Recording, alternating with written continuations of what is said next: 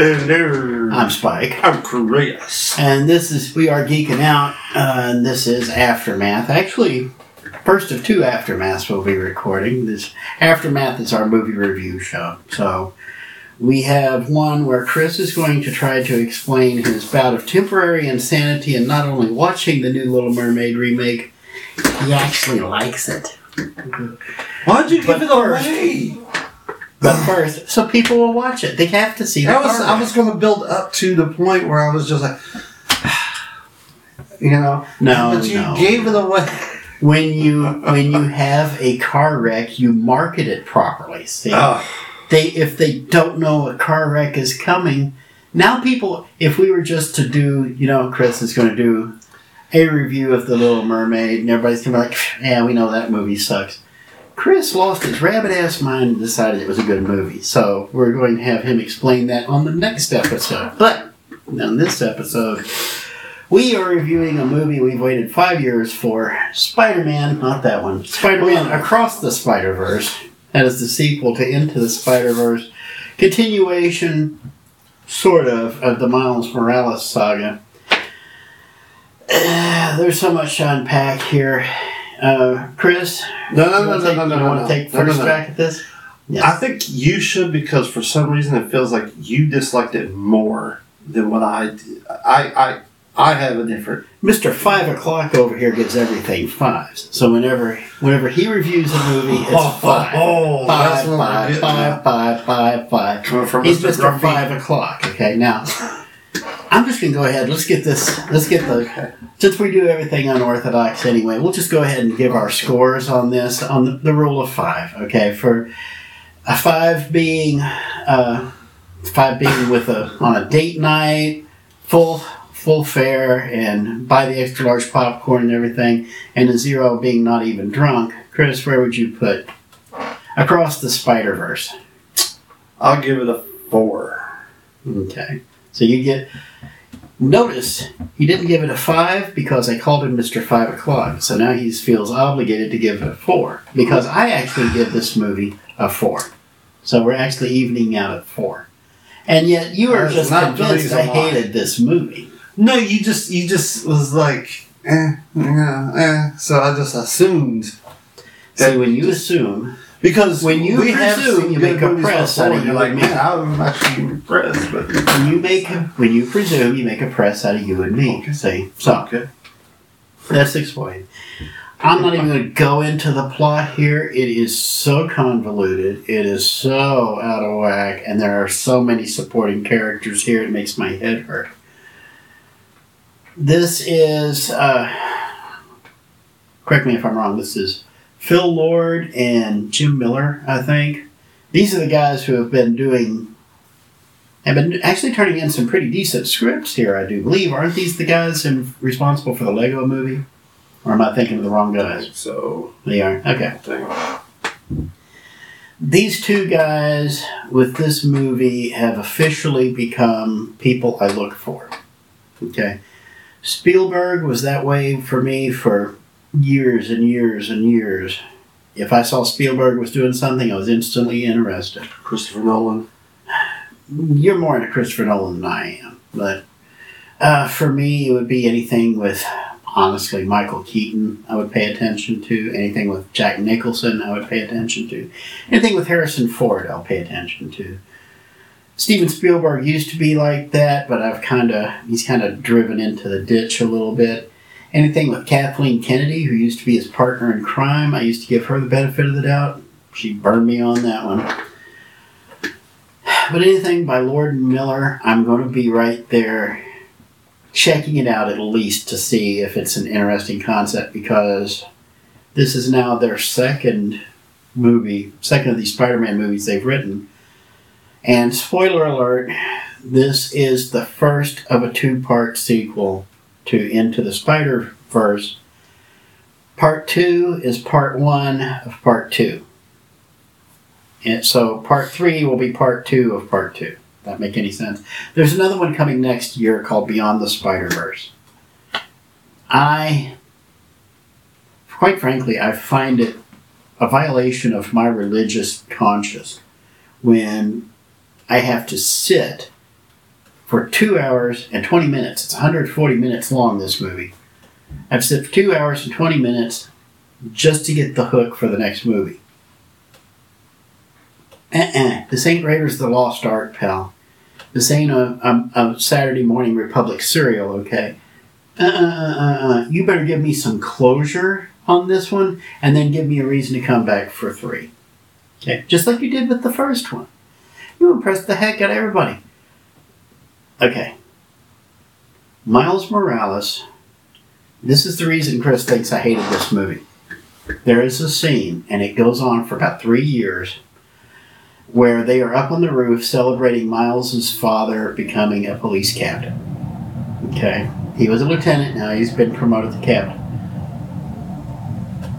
I actually forgot about this. They bring this up later in the movie. We'll get to that in a second. It, like I said, this scene takes three years to go through, and it's almost like it's, it's almost like a record with a scratch because they keep rehashing the same territory over and over. It's the same line. It's the same situation. It's the same people over and over and over and over and over. Move on. This was, like I said, this is a two-hour, twenty-minute movie. You could have saved a good 10 minutes just by lopping most of that off. And so instead of sitting here and, and dealing with all the, the people in in Miles's life or the life of Miles's father or Miles's mother and whatever else, instead of dealing with everybody on top of this rooftop, if we just spent 30 seconds showing that he's there for that dad is there for his promotion party Miles is not there. Miles is trying to run across town with this big long cape. And instead, like I said, instead of 10 minutes, we had spent 30 seconds. And then spent another 30 seconds with the aftermath of Miles coming in with this wreck of a cake. Way too late for the party. It's little touches like that. This is technically character development. Okay, this is technically character development. We are getting to see the background of Miles's father.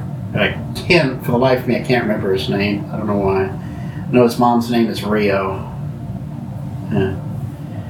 This one's crushing on Rio, by the way. It's beautiful. I know it's a cartoon, but sorry. Anyway, I told him yesterday she did have birth and hips, so I can understand. like Chris is officially turned old. He's he's pining after the he's pining after the forty year olds instead of the twenty year olds in an animated cartoon. So moving on. so we get a bunch, and I mean a bunch, and I mean a bunch of backstory on Miles and his parents and their relationship, and he's getting ready. He wants to go to Princeton He's got all this other stuff. And then, so that's the first hour of the movie, 30 minutes of it is Miles not showing up on time. The other 30 minutes is of Gwen not talking to her father, right? Her father is Gwen Stacy. He's a captain in another universe. She is the Spider Woman of this universe. Her dad doesn't know she's Spider Woman until Peter Parker dies, turning himself into the lizard, watched the movie, it makes sense. Finally, he finds out who she is, and she says, "Dad, my he was my best friend. He's dead now." And he's like, "I'm still arresting you for his murder." Pa- parent of the year, right there. parent of the year, right there. Remember, Father's Day is only two weeks two weeks away. Anyway, so that's the first hour of this movie, and then things finally pick up. I'm not going to get too further into the plot. Like I said, I don't want to get dragged down by that. The after you get past that slog of the first hour and all the all the angst and all the rigmarole and all the falderall and all the shenanigans between Gwen and Miles in the first hour, about the one hour mark, suddenly things pick up and holy smokes, we have a plot. A plot breaks out in the middle of the schmaltz. And you mean a hole? Yes, the whole. The most idiotically named spider character of all time is named Spot. Spot is a guy in a white, basically a white suit with black spots on. That's what he's been in the comic books. He's been, he's been revamped here by linking to the original movie each one of these spots that Spot has on. He can now pull off of his chest, throw onto things, kind of like Letterman back in the electric company. But he can throw holes on things and reach through and get to other things, which results in a hilariously large number of visual uh, slapstick once you get past that first hour when Miles first confronts Spot. And I'm still think I can still imagine the, the slice, the loaf of bread, one slice at a time, falling out of the hole in his chest, which sounds idiotic until you see it. It is hilarious, but the. Uh, but anyway, it turns out Spot can open holes to other universes, and as a result, apparently there is a coalition of super Spideys that come in and fix uh, time errors. So that's that's the reason why we have the conflict. Every Spider-Man on in freaking existence gets together and tries to shut down Spider-Mans that don't fit the the narrative, the what they call the canon. They actually call it the canon, C A N O N. If you're not following the storyline, the Spider-Men, the multiverse of Spider-Man, are just utterly convinced you're not really Spider-Man until you're bit by a spider. You're not really Spider-Man unless you're bit by a spider from your dimension. You're not really a you're not really Spider-Man until you let somebody die, and you're not really a Spider-Man until you just become an absolute lousy date. Okay. It took Peter. Remember, it took Peter Parker the better part of two and a half decades to finally convince Mary Jane to stick around with him for more than two issues at a time. That didn't last long. So, this. It sounds like I'm ragging on the movie. Remember, I gave it 4 out of 5. Here's the reason why. I said the first one looked like a motion painting. It really shows you what CGI is capable of. Every major character in this movie has an art style. Mm-hmm. Especially when you get to Spider Punk, who is the UK, Spider Man UK. He comes complete with the little punk, uh, little punk hairdo, punk outfit, and he carries a guitar with him and everything. Everybody has their own art style. They are showing exactly what what I've talked about not too long ago, using CGI as an art tool, not just as an excuse to render in 3D. Everybody does it. Everybody does it. They simply use Vector Man or Render Man or whichever man program they're using to render the 3D modeling, and then just like like puppets, just carry them through on the screen. Spider Verse movies are taking an entirely different tack. Like I said, each major character has their own art style. The art styles shift whenever you have an emotional scene, and the art shift helps support the emotional power that you're getting through it. So when Spider Gwen has her falling out with her father, all of a sudden you see little splots of paint everywhere. The edges that that usually define her character suddenly start have start to have lines coming out from it, jagged lines. Same thing with her father; he has jagged lines from the the art's not clean anymore. They're getting a point. They're getting across the point that the, this is an emotionally charged scene, and the art is actually supporting it. A fantastic reference. If every animation school in America. I'm telling you, by the time the third one comes out next year, this trilogy will be a self contained art class for every animator on the planet. It should be mandatory watching. And you do. The first movie, you really had to watch more than once so you start catching all the little references enjoy. This one, you're going to have to sit here with with like a Blu-ray with a, a, hair trigger, and you're just going to have to advance fraction of a second, by, frame by frame, because there's just so many references. When you get the scene, there's a scene where all the Spider-Men are chasing after Miles. You're seeing intro, they are introducing each one the first time they appear on screen with a blue box that looks like it came out of a comic book. that says who the Spider Man is and where he came from. And at one, one point, there you have somewhere around 40 or 50 of these on screen at once. But it happens so fast because Miles runs past them all, and so you see them all just show up, and the blue boxes go by with characters.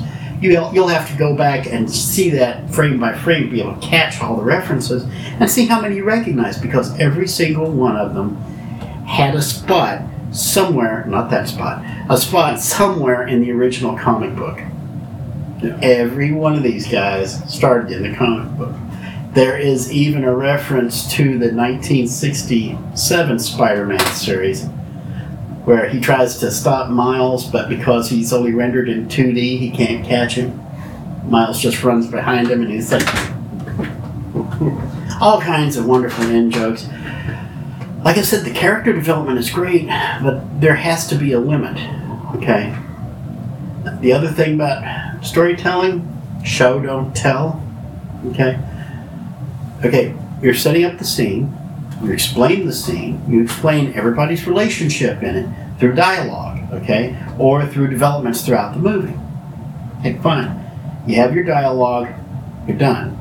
You go, the emotionally devastating thing has happened. The pathos is setting in. Oh, my heart. I'm coming, Elizabeth.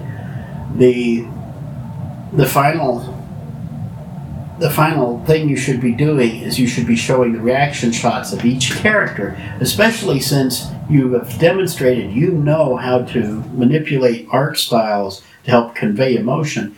You should be showing the aftermath of each of these interactions instead of spending another 30 seconds going back over what we've just said out loud. You're saying it out loud. Uh, Miles, why did you lie to me? I'm sorry I lied to you, Mom. Okay, but why would you lie to me? Well, I couldn't exactly tell you the truth. Uh, okay, why did you lie to me? Ah. Okay, just it wasn't necessary and it padded the film. That was the only com- real complaint I have about this film. One more thing, real quick, before we go. There are an occasional woke message here and there. Okay. This movie got into trouble a couple, about a month or so ago because there's a protect trans kids poster on Gwen's wall. It you'll only see it if you look for it. Okay, there's some there's actually a button somewhere that says hashtag BLM. Even BLM doesn't care about BLM. Some idiot on the art team just had to sneak these little things in. There was one part, and I can't remember. No, this is a different one. But these are just isolated little spots. Okay? They don't detract from the main film. And to be honest, this is probably diversity where it works. Because there's like one straight white guy in the entire film. It's Peter Parker, and he is so goony over his daughter, May. There's nickname Mayday. He is so goony over his daughter that he is a pretty much a non-entity in the in the movie, even though he keeps flogging along.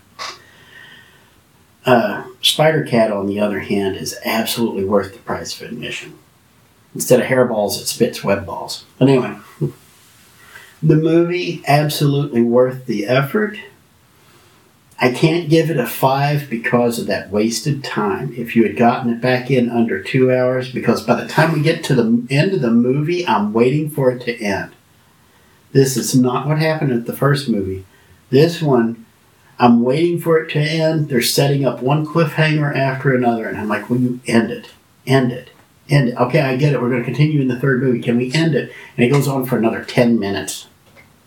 Ugh. Too, just a little too long. Spending a little, making a little too much effort setting up the third movie. I understand the stu- This is what the studio wants. Will I go see the third movie? Absolutely, I'm going to go see the third movie just so I can get more of this fantastic thing.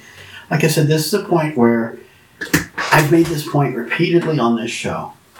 Race flipping doesn't work, but Miles Morales is not Peter Parker. He's not a half black, half Latino Peter Parker. Okay, There are plenty of race flip Peter Parkers in this film, but they all stand out on their own merit so much that you don't make the connection. Miles Morales, honestly, I like this Miles Morales from Spider Verse far, far more than the one in the comic books or on the TV shows or anywhere else. This is the best iteration he's done. Again, character development. This is where he belongs. So, with all of the diversity and all this other stuff, don't go telling me that I'm racist for not wanting to see The Little Mermaid. This movie has, I, I believe, is currently tracking for a $130 million opening weekend, last I heard. They're, they're, while Little Mermaid underperformed a little bit, the, the remake, Spider Across the Spider Verse has overperformed quite a bit because the last uh, number I saw, experts were had it tracking somewhere around the 105 million dollar range over the, over a three day weekend. Little Mermaid had a four day weekend. This one only had three, but it's it's hitting above its weight, and this one honestly looks like it has a chance to have legs because again, it's one of those movies you got to see it more than once just to catch all the references. You may want to go. You may want to not want to show up precisely on time to to sit through the first hour slog, but it's a good time to go pick up the popcorn and the soda and stuff. So, so that's well worth the effort, not worth full price. Chris, what do you think? You said four. So, I surprisingly agree with everything he just said. Um, the only reason why I did not give it a five is because yes, it was a tad bit too long when they could have cut it down on a couple of things. I'm going to make one quick point. Unless you are telling a really grandiose story, no movie, no animated movie needs to go over two hours. I would honestly say keep your animated movies down to 90 minutes because every foot, I know it costs less than it used to with CGI, but oh my goodness, there is no animated movie that really needs to go more than 90 to 100 minutes. And most live action movies should not be going that far over two hours, unless you're telling the story of Ben Hur or the Bible or something like that. Yeah. I'm sorry, back to you. Yeah, I mean, it was a little bit too long because there was a whole lot of talk in this movie. But with that being said, that also goes into some of the good parts that I will have to say I enjoy because the the things I love a good character development. Okay, I love a good character development. And one of the things that, like, it's like we got Blue Beetle coming out and stuff like that. I really wish that they will focus also on what the family is like, like they did in this. This, this is, I, I want to get to know the character, and I've I've done that with Miles Morales. I've done that with Gwen. I've done that with Miles's family. I, I I got that, and I love it because that makes me love the character a whole lot more. It's like you get to see this character grow in more of a realistic way instead of just like, oh, I'm a superhero now. Let me go save the day. Like pretty much all of these other mo- superhero movies ever did. Spider Man has always been the one where Peter Parker pays a price whenever he has to go out and save the day. Whenever any of the Spider Men do, honestly. But but here's the thing. Like even with Peter Parker, I could never relate to Peter Parker. So they'll show him struggle by trying to pay rent, his job, and trying to save people. It just didn't seem realistic to me. But with Miles Morales, it actually seems a whole lot more realistic. Mhm. And it's just weird how you got same thing, but told more well, and it's more believable. So you actually relate to Miles and his struggles and his family and and this whole you know world that they have. There's a moment in the movie that I just like I really really totally respect and I want to see more of Spider Man. Like it literally changed my mind on how I look at Spider Man. Like I really never cared about Spider Man. I've I've watched all the movies, seen the shows and stuff like that, but I really never cared. This movie made me care a whole lot more about Spider Man.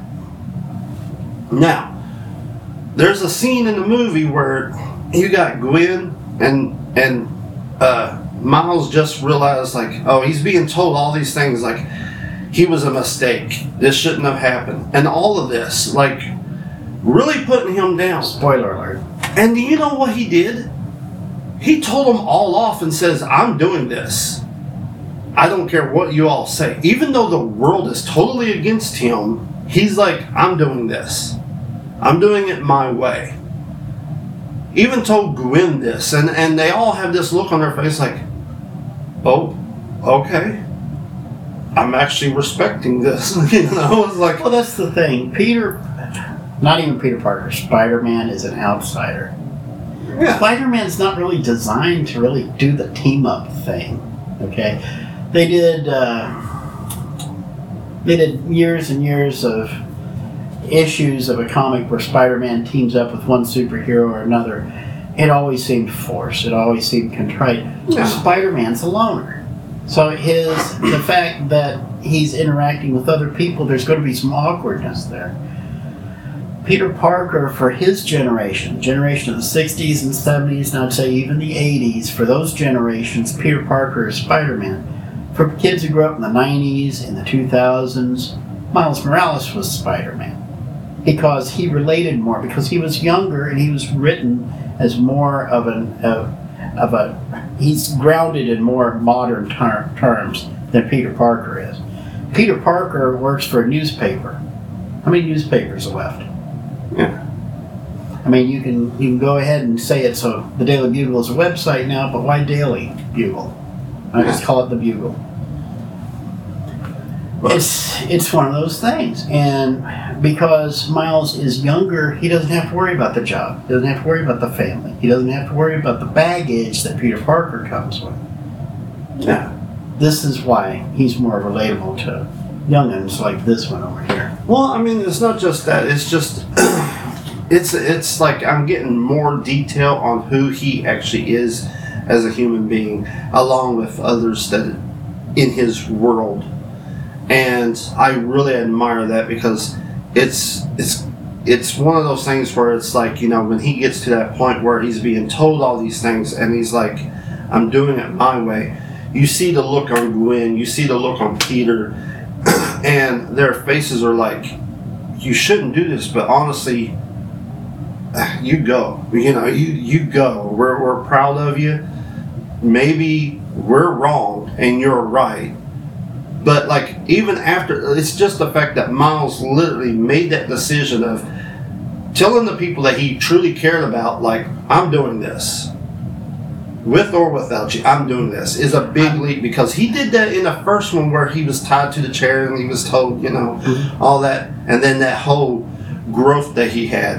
And now here he is, where he's just like, he hasn't seen these people in like what, a year? Was it a year and a half or something like that? and he's finally seeing them again and he's like cherishing every moment and then he's being told all this stuff and they're on the opposite side of him and he's just like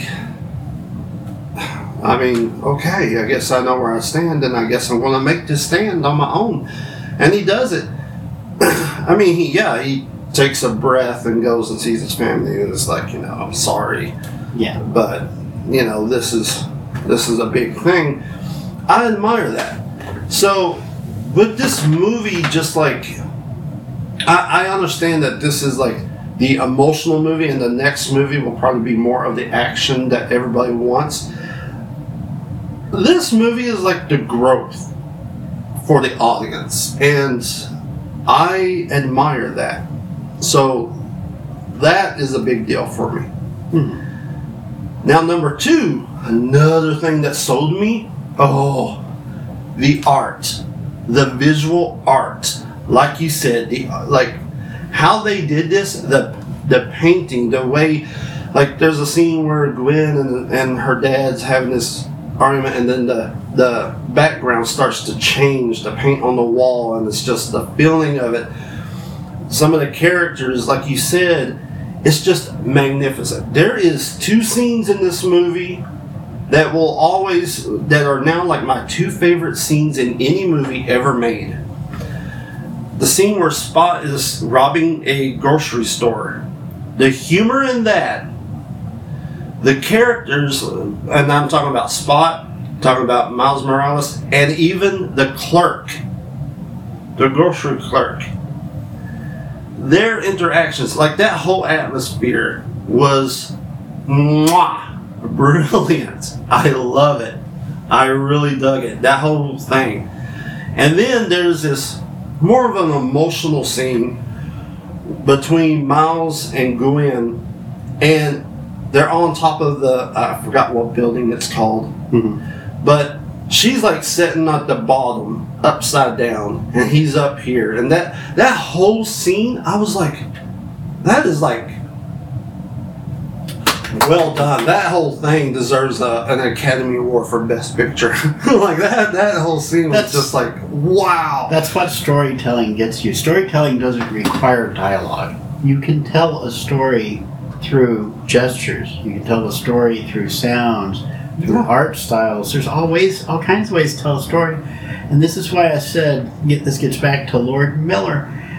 If I see these guys attached to a project, I'm I'm gonna, Oh, yeah. I'm going to consider yeah. it. I'm at least going to consider it. I'm going to be curious to see what they're doing because they have proved to me this is what their fifth project together. I think at least Uh, five because they did Lego movie Batman, Lego Batman. They did another one, and then they did uh, first one here, and then the second one. They'll be doing the third one.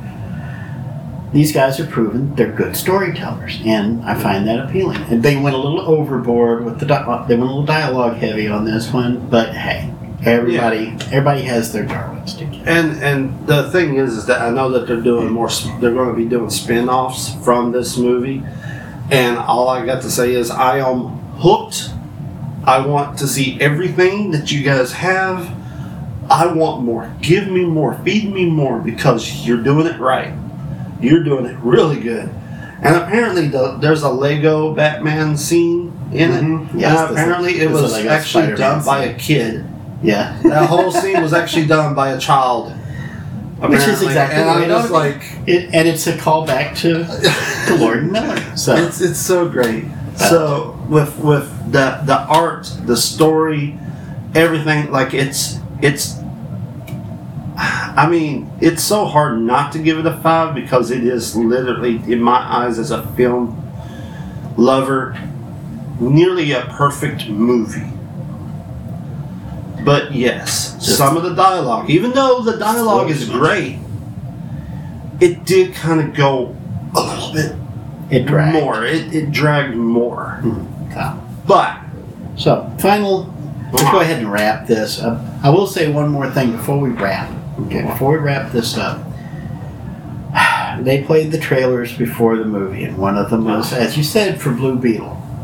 I said this to you in the theater. I'm going to say it to you now.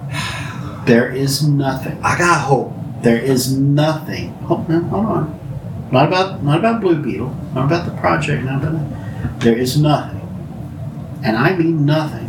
I mean not even fluffy kittens playing in a field of snow. Not even chocolate nougat on a on caramel and peanuts. There is absolutely nothing so perfect that George Lopez cannot effing ruin in three seconds. because they just had. They did the. They just had to include the little part where George Lopez gets in his dig saying that Batman is a fascist. And you came, DC, this close. And I mean, as in Batman taking on an underworld gang fully armed, this close to making me give up on that film because that one stupid throwaway garbage line and because you well the fact that you put george lopez into this because he's a hispanic male and jaime reyes the blue beetle is hispanic so you're required pretty much contractually under federal law i guess to include george lopez if it's a hispanic film put George Lopez on a short damn leash and tell him to shut up and stay out of the limelight before he chases anybody else off. That's what I'm going to say about I that. just think they should have at least like beat up whoever makeup artist thought it was a good idea to give him a a long beard or whatever that is that is growing on his face. Oh, Like, I don't know what that. Lovey, he's gotten so little work over the past couple of years. It's prob- that's probably an honest beard. But anyway, so that's going to take care of our uh, Across the Spider Verse review. Definitely waiting for Beyond the Spider Verse. Four out of four for both of us. Honestly, we would go higher if he had just been a little less exposition. but still, go see it. It is definitely worth it. Coming up shortly, our other Aftermath episode for this week, where this one tries to explain why you should see the Little Mermaid remake. and I gotta work with this thing. So, till next time, Spike, Chris, and we all keep on geeking out. We'll see you next time.